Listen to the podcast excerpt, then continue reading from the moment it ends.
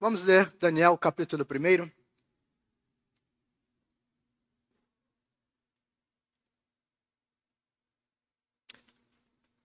Assim nos diz o texto.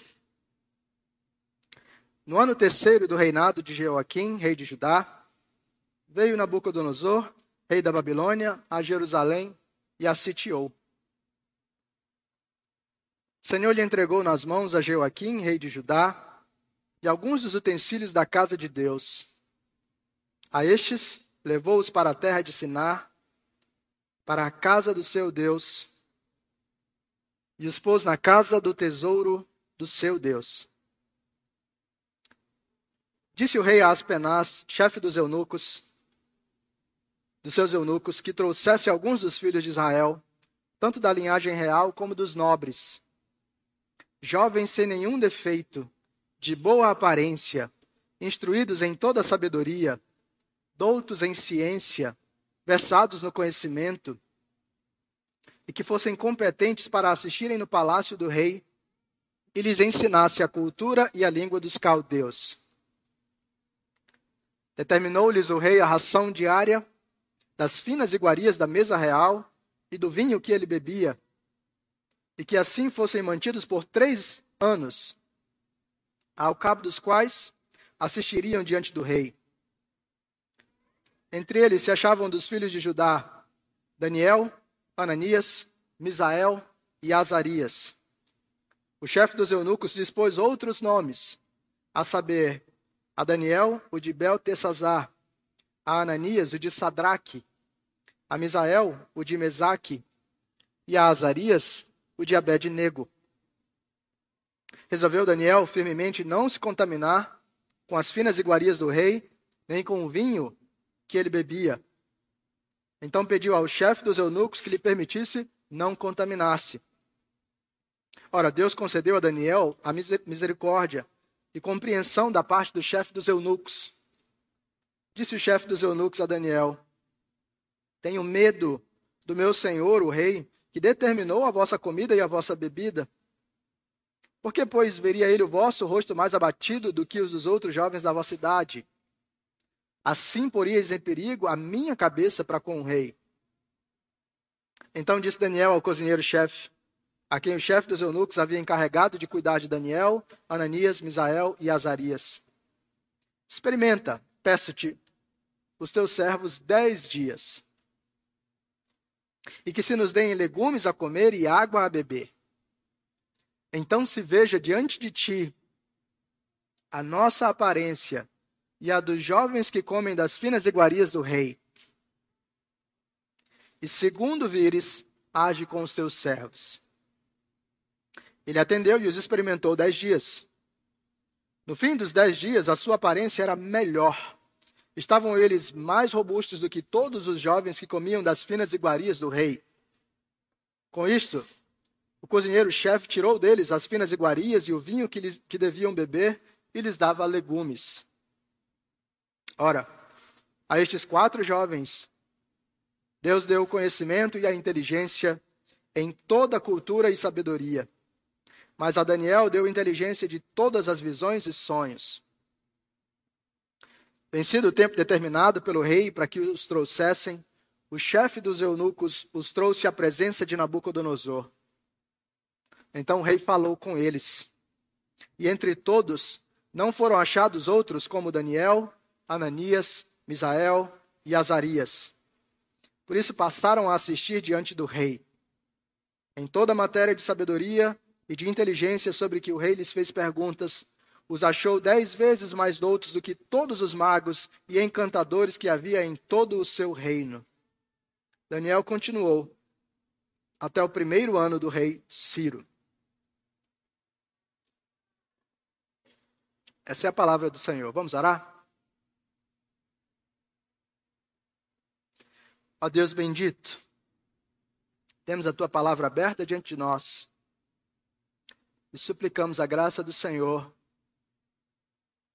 para que os nossos ouvidos, olhos e o nosso coração esteja aberto e atento à tua voz.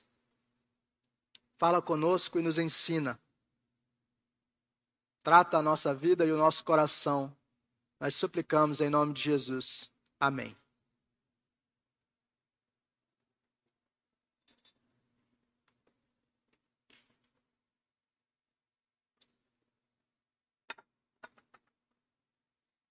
Como é que você olha para esse mundo? Quando você olha as coisas à sua volta, qual é a sua percepção? Algumas pessoas olham para a realidade, olham para esse mundo e acabam encarando esse mundo como seu destino final. Encontrei o meu lugar. É bom fazer uma casa aqui e aproveitar o que esse mundo tem para me oferecer. Abraçam, como nós vimos no último sermão, acabam se tornando uma espécie de igreja da cidade, assimilando toda a cultura, abraçando as coisas e dizendo: aqui é a minha casa.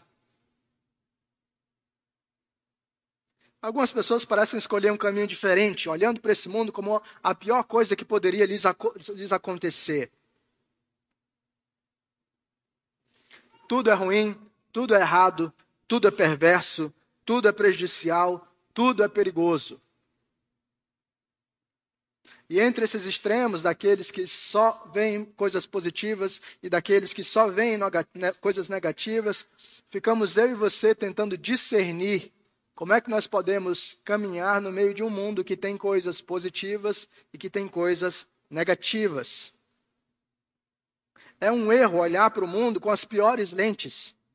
Nós podemos e devemos aproveitar as coisas da terra, apreciar as bênçãos de Deus onde Ele nos tem colocado. Mas a verdade também é que nós não podemos perder de vista os desafios desse mundo.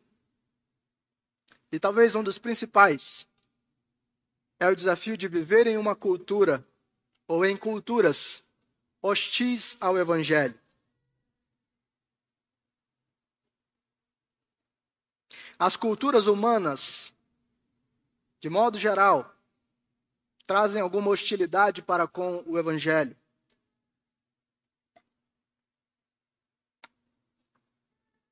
Mesmo se voltarmos à Idade Média,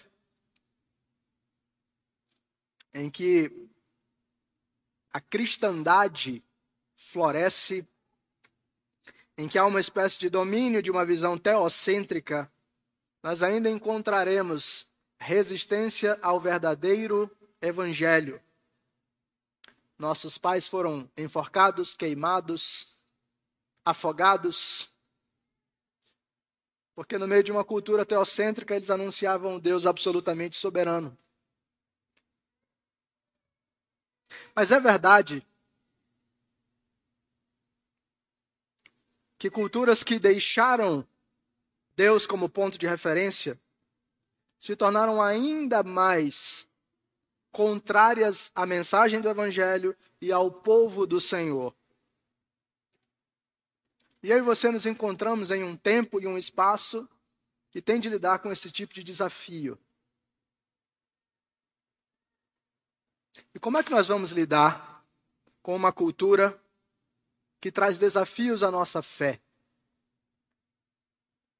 Como é que nós vamos olhar para o nosso ambiente e aprender a lidar com ele de uma forma saudável, equilibrada, que carrega ao mesmo tempo coragem e sabedoria? A Bíblia apresenta para a gente vários modelos. Talvez um dos modelos que mais se conecte com a nossa realidade é o modelo de Esther, que nós vimos há pouco nas, nas pregações do seminarista Stanner. Esther nasceu no exílio. Ela nunca soube o que, o que era ter vivido em Jerusalém, o que era ter vivido numa cultura cristã. Ela já nasceu no meio do, do, do povo secular. E aos poucos ela foi resgatando a sua identidade como parte do povo de Deus. Mas há um outro exemplo que é tão belo, tão precioso para nós quanto o de Esther. E essa é a história de Daniel. Daniel viveu em Jerusalém. Daniel conheceu o que é a cultura no meio do povo de Deus. e ele foi roubado dessa cultura para experimentar a cultura do exílio, a cultura da Babilônia. Mas é agora encarando um cenário em que as coisas não são exatamente favoráveis para ele, que ele podia experimentar a graça de Deus guiando os seus passos, exatamente como eu e você precisamos aprender. Por isso, hoje nós começamos uma nova série de sermões, meditando sobre Daniel, pelo menos os seis primeiros capítulos do livro do profeta Daniel, para observar como é que eu e você podemos experimentar graça do Senhor para viver no meio da cultura com coragem e com sabedoria. O ano de 2022, de uma forma geral, é um ano desafiador para nós.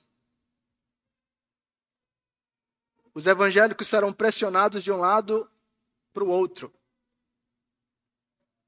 Os políticos irão, por um lado, atacar os evangélicos como os culpados pelos males, por outro lado, seduzir os evangélicos para que eles sejam cooptados para o seu lado. E nós, mais uma vez, estaremos no meio da guerra na cultura de pessoas que tentarão seduzir e derrubar o povo de Deus. Mas não apenas no ano de 2022. O cenário cultural mais amplo é um cenário que torna cada vez mais difícil, pelos movimentos da nova moralidade sexual, permanecer fiéis sábios e corajosos no meio da cultura. Por isso eu e você realmente precisamos olhar para os exemplos bíblicos e perceber como é que Deus conduziu o seu povo ao longo da história, para nós termos a segurança de como é que Deus vai nos conduzir ao longo dessa etapa da história do povo de Deus. capítulo 1 de Daniel começa a descortinar para a gente o cenário. E a história contada no capítulo 1 é trazida para nós em quatro atos fundamentais. E cada ato desses vai revelando um pouquinho da história, um pouquinho de Daniel, um pouquinho de Nabucodonosor e um pouquinho do Senhor que conduz todas as coisas. Por isso, observe comigo: são quatro etapas, são quatro atos, e a história se desenvolve observando um poder hostil a doutrinação cultural, ousadia e sabedoria e o fruto da fidelidade. Um poder hostil, doutrinação cultural, ousadia e sabedoria e o fruto da fidelidade. Tudo começa com um poder hostil. Observe comigo os versículos 1 e 2. E o texto nos diz: No ano terceiro do reinado de Jeoaquim, rei de Judá, Nabucodonosor, rei da Babilônia, veio a Jerusalém e a sitiou. O Senhor entregou nas mãos dele Jeoaquim, rei de Judá, e alguns dos utensílios da casa de Deus. Nabucodonosor levou esses utensílios para a terra de Sinar, para o templo do seu Deus, e os pôs na casa do tesouro do seu Deus.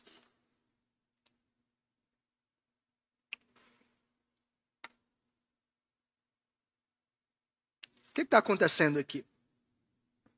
Para você entender como é que nós chegamos a Daniel, capítulo 1, versículos 1 e 2, talvez você precise lembrar da longa trajetória do povo de Deus com seu Senhor. Deus formou o seu povo a partir de Abraão. Deus amou o seu povo e guiou o seu povo pelas mais diferentes situações.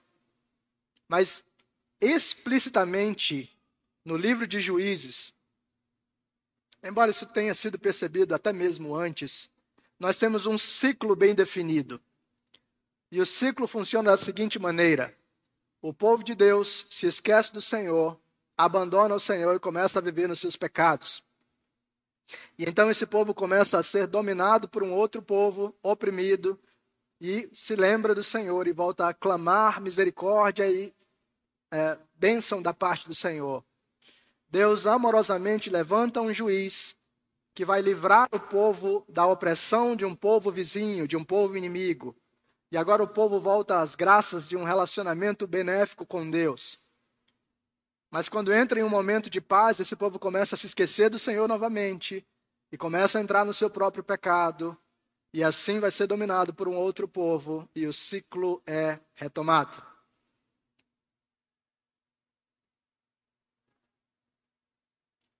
Eventualmente, a era dos juízes passa e o povo agora deseja um rei.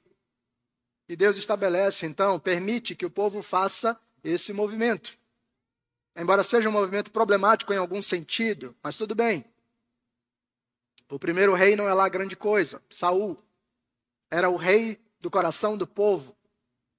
Mas Deus tinha um homem segundo o seu coração, e é com Davi que a monarquia, o povo de Deus, experimenta a sua era de ouro. Mas Davi é um homem sanguinário, é um homem de luta. E por isso é o filho dele que vai experimentar ainda mais a plenitude, os frutos daquilo que Davi semeou. E com Salomão nós temos um reino de grandiosa prosperidade. Mas após Salomão, as coisas se complicam mais uma vez. O filho de Salomão não consegue manter a unidade do reino. E agora o povo de Deus é dividido em dois reinos, o reino do norte e o reino do sul. O reino do norte tem a sua sede, a sua capital em Samaria. É o povo de Israel. O reino do sul tem a sua capital em Jerusalém. É o povo de Judá. São dez tribos ficando no reino do norte, duas tribos no reino do sul. E essa divisão não foi benéfica para nenhum dos grupos.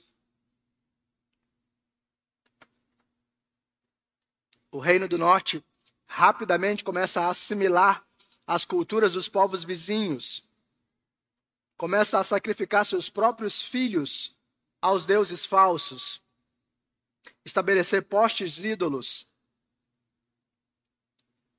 e abandonar o Senhor.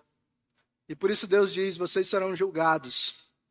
No ano 722 a.C., o reino do norte é invadido pela Assíria e é exterminado, por assim dizer.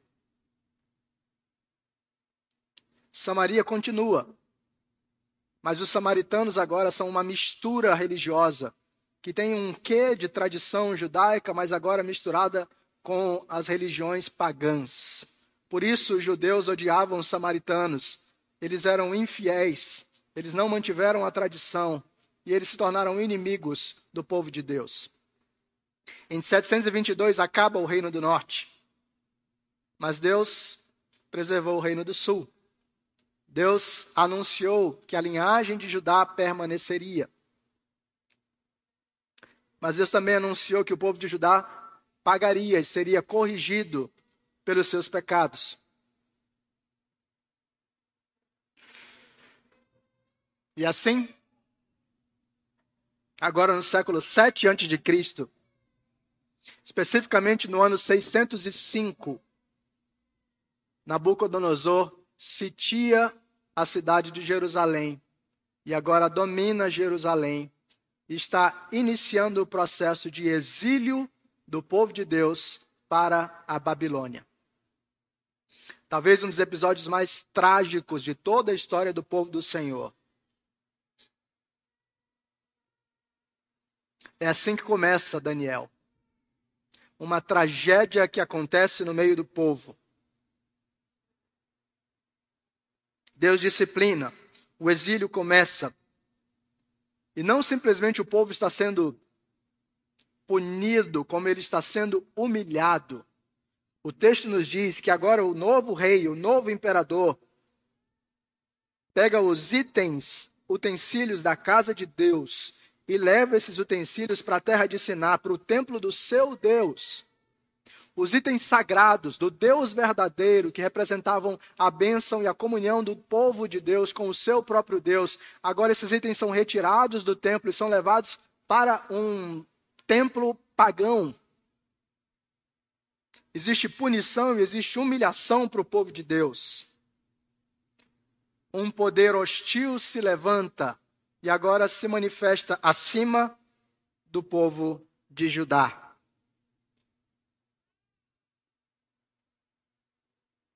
Mas é verdade que esse império tem características próprias, tem um modo diferente de agir. E é assim que o texto nos leva a entender a doutrinação cultural. Versículos 3 a 7. Observe. Depois o rei ordenou a Aspenaz, chefe dos seus eunucos, que trouxesse alguns dos filhos de Israel, tanto da linhagem real como dos nobres, jovens sem nenhum defeito, de boa aparência, sábios, instruídos, versados no conhecimento, e que fossem competentes para servirem no palácio real. E que Aspenaz ensinasse a cultura, lhes ensinasse a cultura e a língua dos caldeus. O rei determinou que eles recebessem uma alimentação diária, tirada das finas iguarias da mesa real e do vinho que ele bebia. Os jovens deveriam ser educados ao longo de três anos e, ao final desse período, passariam a servir o rei. Entre eles se achavam Daniel, Ananias, Misael e Azarias, que eram da tribo de Judá. O chefe dos eunucos lhes deu outros nomes, a saber, a Daniel de Beltesazar, a Ananias o de Sadraque, a Misael de Mesaque e a Azarias o de Abed-Nego. Olha que interessante. O povo já havia sido escravo, o povo de Deus já havia experimentado escravidão em outras épocas.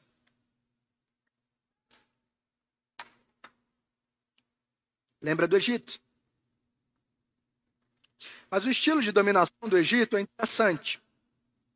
O faraó, à medida em que domina os outros povos, não quer saber da cultura dos outros povos. O Egito sai implantando mini-Egitos em todos os lugares que ele domina. Talvez por isso ele não conseguiu sustentar o seu império por tanto tempo. Nabucodonosor é mais estratégico, é mais sagaz ele deixa que os povos dominados preservem algo da sua cultura. Mas ele faz algo um pouquinho diferente. Ele reúne jovens proeminentes, jovens promissores de cada um dos povos dominados. E ele vai trabalhar esses jovens em um processo de assimilação cultural para que esses jovens formadores de opinião pensem agora segundo a cosmovisão da Babilônia, sirvam a Nabucodonosor segundo a cosmovisão da Babilônia e influenciem as suas culturas de origem segundo a cosmovisão da Babilônia. Não é uma mudança forçada pela imposição, redefinindo as estruturas, mas é uma mudança sutil, por meio da educação para redefinir hábitos, estruturas e padrões de pensamento segundo a norma babilônica. Esse é o programa de reeducação de Nabucodonosor. E é um programa que dura três anos, com direito à bolsa de estudos. Jovens proeminentes são levados para esse período de pós-graduação, de formação universitária, chame de que você quiser, eles serão alimentados, instruídos, aculturados segundo a Babilônia. E ao final desse processo, eles terão uma entrevista com o próprio imperador, com o próprio rei. Interessante pensar sobre isso, né? O programa de Nabucodonosor durava três anos. E não é exatamente tão diferente do programa que nós experimentamos nos nossos dias.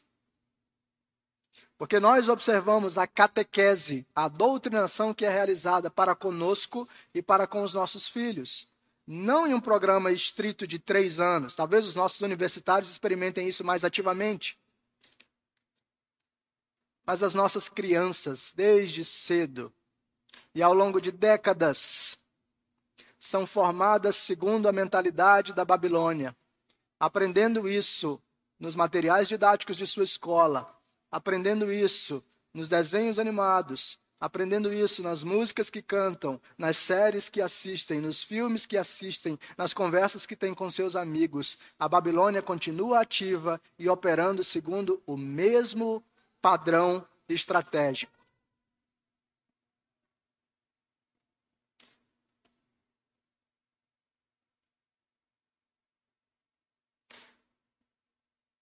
A estratégia é tão sutil, mas tão estratégica, que uma das primeiras coisas que ela faz é providenciar para essas pessoas uma nova identidade. Os nomes desses quatro jovens eram nomes que remetiam a Deus. Daniel e Misael são termos, são nomes que terminam com El, que no hebraico está conectado ao nome Deus. Ananias e Azarias têm essa terminação Ias, que no hebraico remete ao termo Jeová. Eles traziam Deus no seu nome e na sua identidade. Mas agora, incluídos no programa da Babilônia, eles recebem uma nova identidade e um novo nome. Sadraque, Mesaque, Abednego e Beltesazar, que são nomes que remetem aos deuses Bel, Marduk, Venu e Nebo. Uma redefinição de identidade para uma assimilação cultural, para uma reorientação de vida. Essa é a estratégia. Mas talvez você ouça isso aqui e pense, bom, talvez Daniel já tivesse uma mentalidade, uma cabeça bem formada, né? Até mesmo quando a gente olha o que ele fez. Mas aqui, por vezes, falta para a gente de sensibilidade quanto ao texto, por não entender muito bem como é que funcionava essa, essa prática. É perceber como Nabucodonosor agia. Daniel e os seus amigos tinham provavelmente 14 anos. Esse era o padrão quando foram levados para a Babilônia. Eram adolescentes, nos termos de hoje. E se hoje você não confia tanto na mentalidade de um jovem de 25 anos de idade, olhe para um adolescente de 14 e o que que esse garoto vai conseguir segurar da sua fé e do seu coração diante de um império que está sendo colocado diante dele com toda a sua força cultural?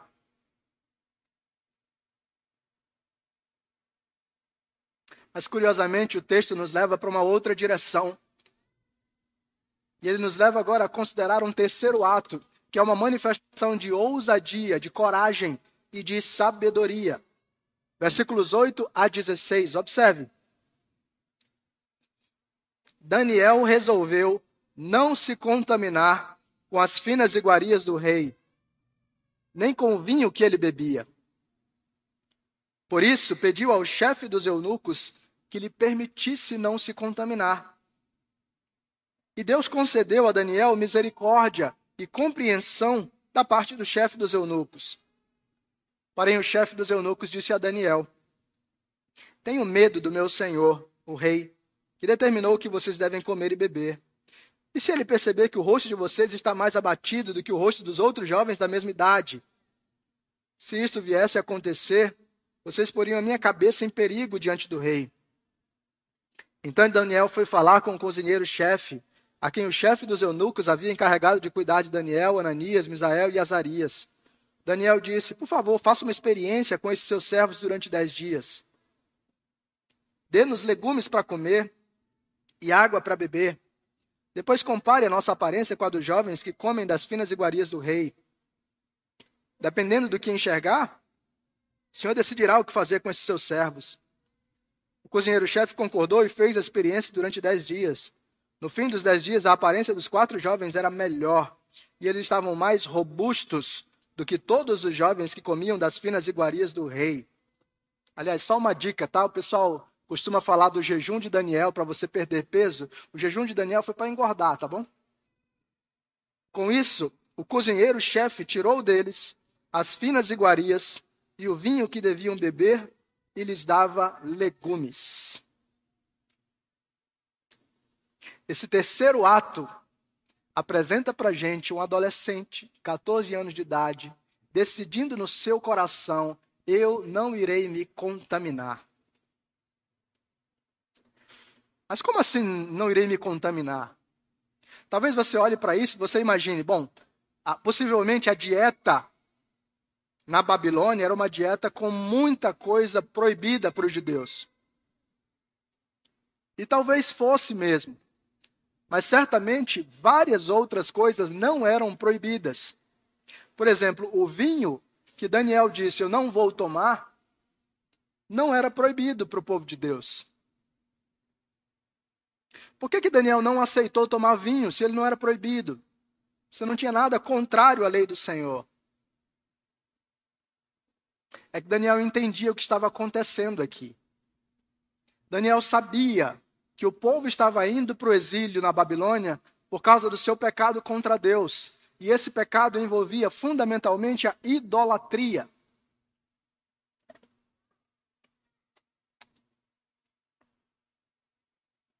E Daniel sabia como era o costume da Babilônia.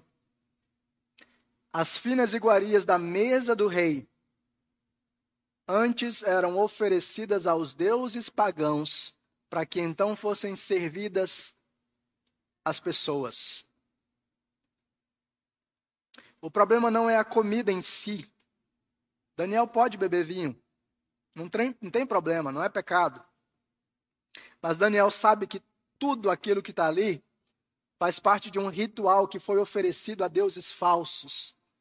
E Daniel não se corromperá, não se contaminará com aquilo que foi a causa do povo de Deus agora mesmo estar experimentando exílio. Por isso ele estabelece no seu coração: eu não vou me contaminar.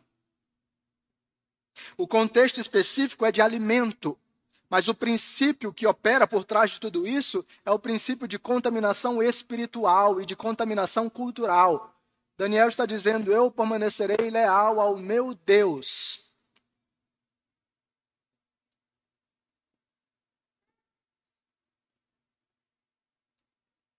Interessante pensar em um adolescente com esse tipo de disposição. Qual é a coragem que nós esperamos dos nossos adolescentes?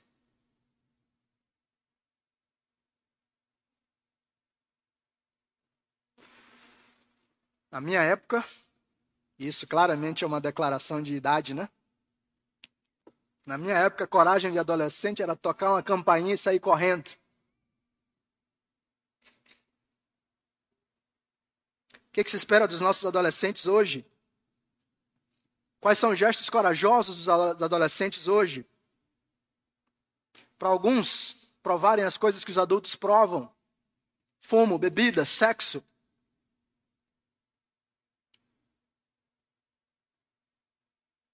A coragem, ou o que tem sido tratado como coragem em tantos adolescentes, é simplesmente o encorajamento da manifestação da sua tolice.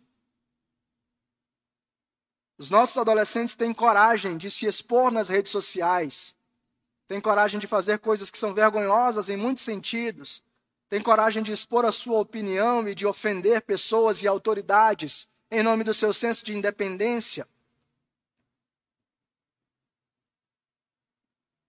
Mas quantos deles teriam a coragem real de permanecer fiéis ao Senhor enquanto todos os seus amigos o pressionam para negar a sua fé?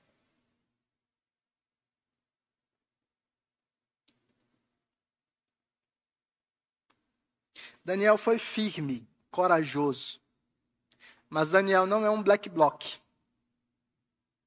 Ele não pega a mesa das finas iguarias do rei, vira para o alto e diz: Eu não vou participar desse negócio. Aliás, você deve lembrar: Daniel, Ananias, Misael e Azarias receberam um nome diferente.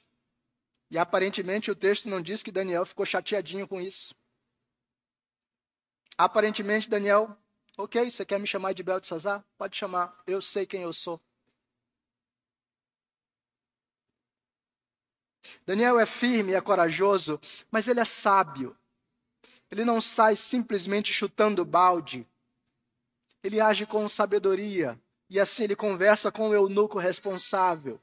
E ele diz: Olha só, será que a gente consegue trabalhar isso aqui de uma outra maneira? Eu não quero comer das finas iguarias do rei, eu quero uma alimentação diferente. E esse eunuco fica preocupado. Puxa, a minha cabeça está a prêmio se vocês ficarem magros. e os outros estiverem bem, sou eu que vou responder. Daniel vai lá no cozinheiro e diz: Faz uma experiência com a gente, dez dias. Dez dias. Dá para gente só legumes e água.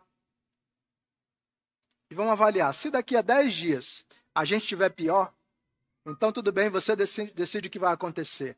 Mas faz esse teste. E assim, sutilmente, sabiamente, Daniel caminha as, as coisas, resolvendo no seu coração permanecer fiel. Eu e você, quando olhamos a cultura e os seus desafios, não precisamos reagir com violência. Não precisamos agir com estupidez. Não precisamos gastar uma energia desnecessária sem prudência e estratégia. Nós podemos resolver no nosso coração ser fiéis, sem simplesmente sair afetando no meio da cultura, sermos superiores morais ou condenando todas as pessoas. Nós podemos discretamente preservar a nossa fidelidade enquanto resolvemos no nosso coração: eu caminharei de uma forma fiel. E o que, que acontece quando a coragem é parceira da sabedoria? O texto nos apresenta no quarto ato o fruto da fidelidade, versículos 17 até o 21. Ora, a estes quatro jovens Deus deu o conhecimento e a inteligência em toda cultura e sabedoria.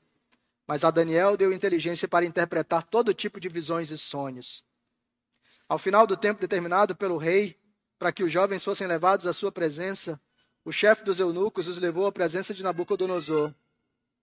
Então o rei falou com eles, e entre todos não foram achados outros como Daniel, Ananias, Misael e Azarias. Por isso passaram a servir o rei. Em toda a matéria de sabedoria e de inteligência sobre o que o rei lhes fez perguntas, os achou dez vezes mais sábios do que todos os magos e encantadores que havia em todo o seu reino. Daniel continuou ali até o primeiro ano do reinado de Ciro.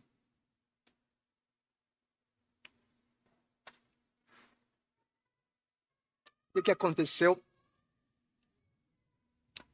Com a sua dieta, Daniel e os seus amigos engordaram. Estavam melhores de aparência do que os outros. Mas aquela dieta era só um emblema, um símbolo da graça que Deus havia derramado sobre Daniel para permanecer fiel no meio da cultura.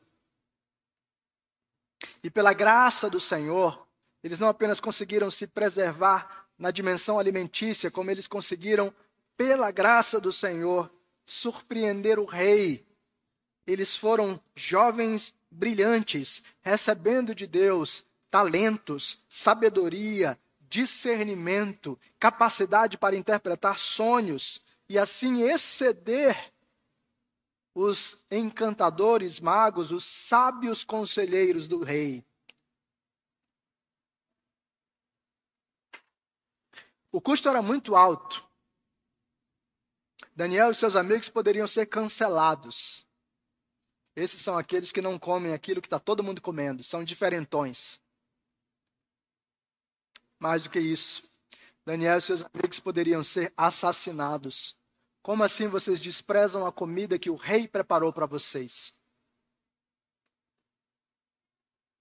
Se Daniel, Ananias, Misael e Azarias não ficassem mais fortes e nem fossem mais sábios, o seu destino provavelmente seria o destino da morte.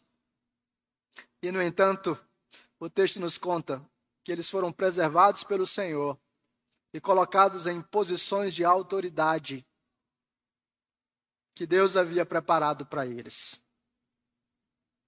O texto encerra mostrando para a gente que o ministério de Daniel foi um ministério, foi um ministério longo. Daniel continuou ali até o primeiro ano do reinado de Ciro.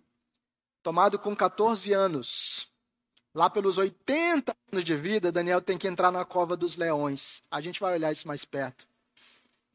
Mas foi um, uma vida inteira de serviço no exílio, com coragem e com sabedoria no meio de uma cultura hostil ao povo de Deus.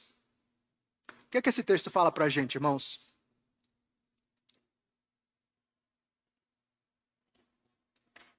Nós somos peregrinos e forasteiros na Babilônia.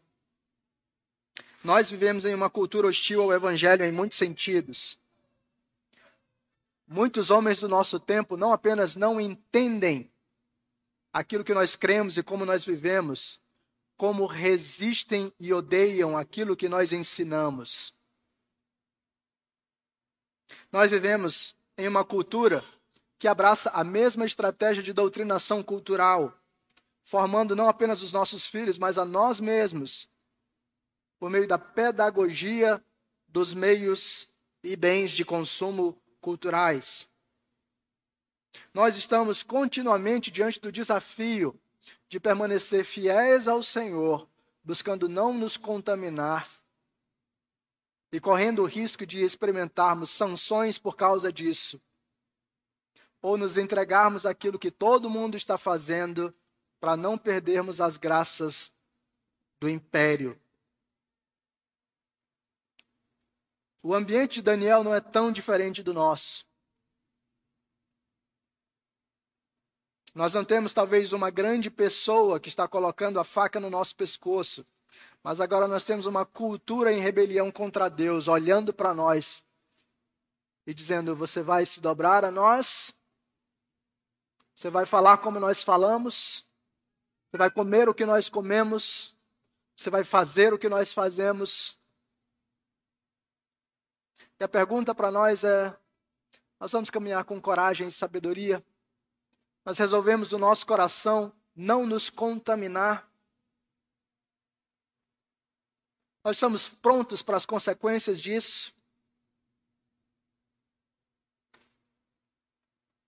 Poderia ter acontecido algo totalmente diferente com Daniel, mas ele sabia o que ele tinha que acontecer. Não há nenhuma promessa de que nós seremos colocados nos lugares de proeminência da cultura.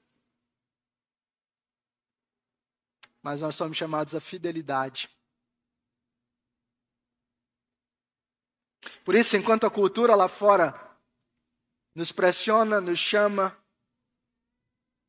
enquanto a cultura lá fora tenta nos moldar, eu e você somos convidados, convocados pelo Senhor a assumir coragem e sabedoria. A coragem de dizer: Eu não irei me contaminar e a sabedoria de não sair simplesmente chutando tudo lá fora. Coragem e sabedoria para permanecer fiéis diante dos impérios desse mundo, sabendo que nós servimos ao verdadeiro Deus. Mas, irmãos, tudo isso aqui só é possível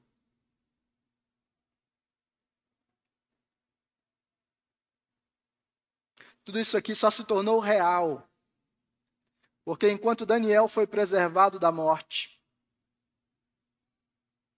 o Senhor Jesus não foi. Daniel enfrentou o homem mais poderoso da terra e saiu de lá vivo. O Senhor Jesus enfrentou, encarou o homem mais poderoso da terra, o homem mais poderoso do universo, o ser mais poderoso de tudo o que existe, e foi massacrado no meu e no seu lugar. Tudo aquilo que Daniel experimentou como dádiva, como bênção, como graça, só aconteceu porque séculos depois Cristo manifestaria o seu sofrimento padecendo na cruz, para que a cultura não fosse uma força mais intensa do que aquela que preserva o povo de Deus. Daniel não extraiu coragem do seu âmago e da sua capacidade interior. Foi a obra sobrenatural do nosso Deus, cravada, concretizada na cruz de Cristo, que tornou possível e tornou real que homens e mulheres como Daniel, como eu e como você possam caminhar com fidelidade, com coragem e com sabedoria. Por isso a glória não é de Daniel e a história não é sobre Daniel, a, a história é sobre o Deus que leva o seu povo para o exílio por causa dos seus pecados e que, mesmo no exílio, continua sustentando o seu povo, guiando o seu povo e dizendo: Esse povo é meu e Nabucodonosor não toca nele. A garantia de tudo isso, irmãos, está no fato de que hoje nós celebramos o corpo e o sangue de Cristo moídos no meu e no seu lugar. Eu quero convidar os presbíteros para virem aqui à frente. Nós temos aqui o presbítero Cauê também, da Igreja Presbiteriana da Coama. Eu quero convidá-lo para vir à frente também.